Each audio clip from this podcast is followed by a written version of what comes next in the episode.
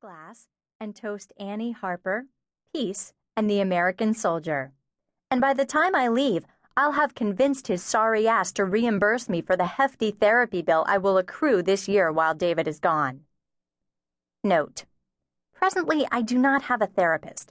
Naturally, I have nothing against acquiring one in the future should it become necessary. Honestly, I have no idea what the signs of that necessity will be. Compulsive flossing? Crying in public restrooms? Joint pain?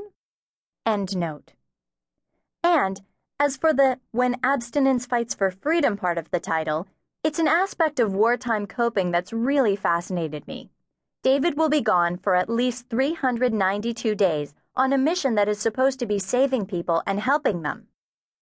Something that is supposed to be working toward big abstractions like freedom and peace and progress.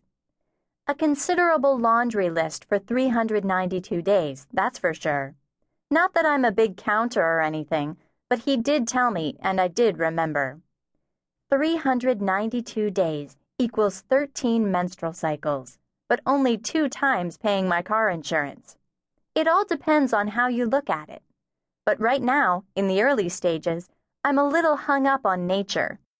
I keep thinking about the grandly arrogant act of taking two happily mating creatures and ripping them apart for a significant length of time.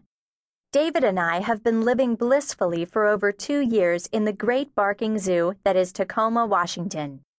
We've been galloping back and forth to one another's respective dwellings. Mine, a tiny one bedroom rambler, his, a dank, unadorned officer's apartment on base. Picking mites from each other's hair and swapping bushy pieces of bamboo. Peaceful inhabitants under a shared dome of safety thriving in our contained, functioning ecosystem.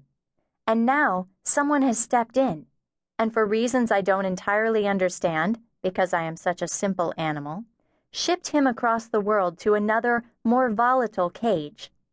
So because I keep thinking about this zoo creature business, I keep thinking about this.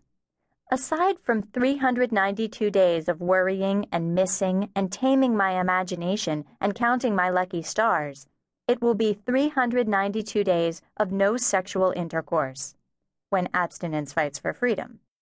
Commence the repression of all mating urges now. So now, when I watch or read something about Lonesome George, that poor, poor mateless creature, I can raise my drink, not scotch, in a toast of solidarity. Note.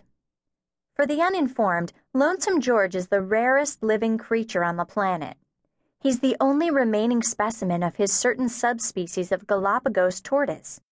I think scientists discovered him back in the 70s when he was still a young, spry thing. Now George is pushing 70 or 80 or so, and though they've scoured the lush Galapagos Islands high and low, zoologists still haven't found another tortoise of his kind. George is doomed to plod along in solitude. No friends, no family, no lovers. I think the scientists might have tried to mate him with other closely related subspecies females, but Georgie just won't have it.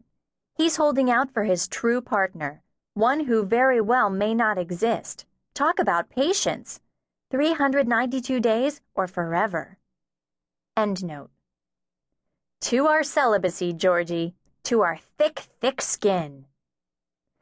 In wondering about historical patterns of female wartime aloneness, my mind conjures up this image of the loyal woman at home as a diligent provider or worker bee or tireless organizer. Ration coupon stashers, child rearing nurturers, enthusiastic sign toters.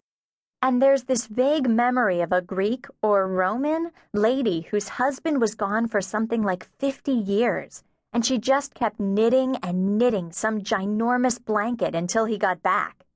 Note Note to self check on this when you actually write the book. It could have been quilting, or some type of ancient weaving thing.